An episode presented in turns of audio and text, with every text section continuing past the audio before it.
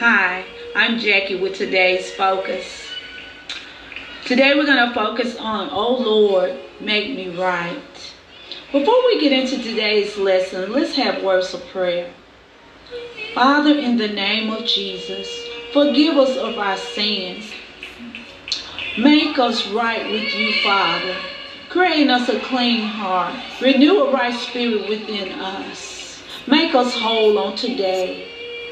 And Father, let your word, oh God, go out, oh God, and accomplish what it set out to accomplish because it does not come back void. And as I decrease, Father, you increase.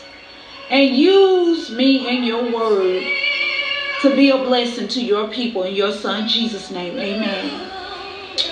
Today we're going to talk about in Psalms 51 how David, a man after God's own heart, a man who loved God, but he sinned against God by committing adultery with Bathsheba.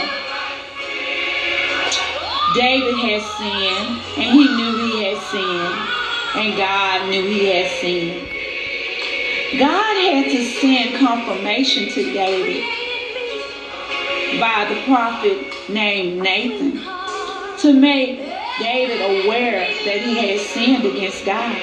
Sometimes in our lives, when we have sinned, we know we have sinned and done wrong. God knows we have sinned.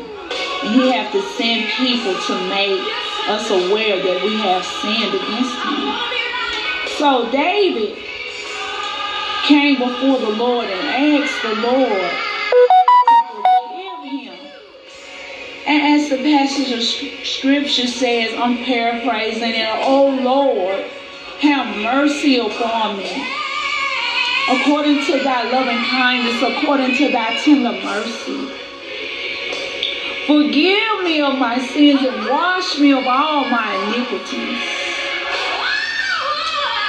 So David wanted God to make him right with him.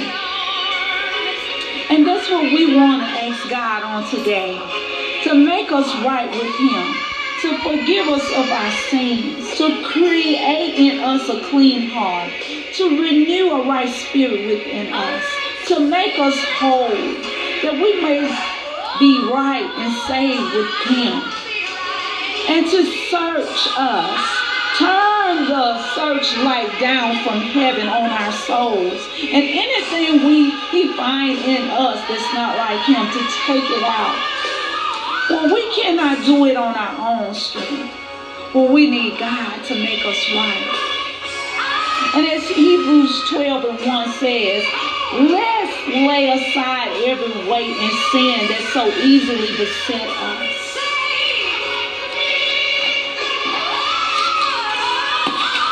And Jeremiah 17 and 9 says, The heart is deceitful above all things, beyond who can know it. The heart is desperately wicked.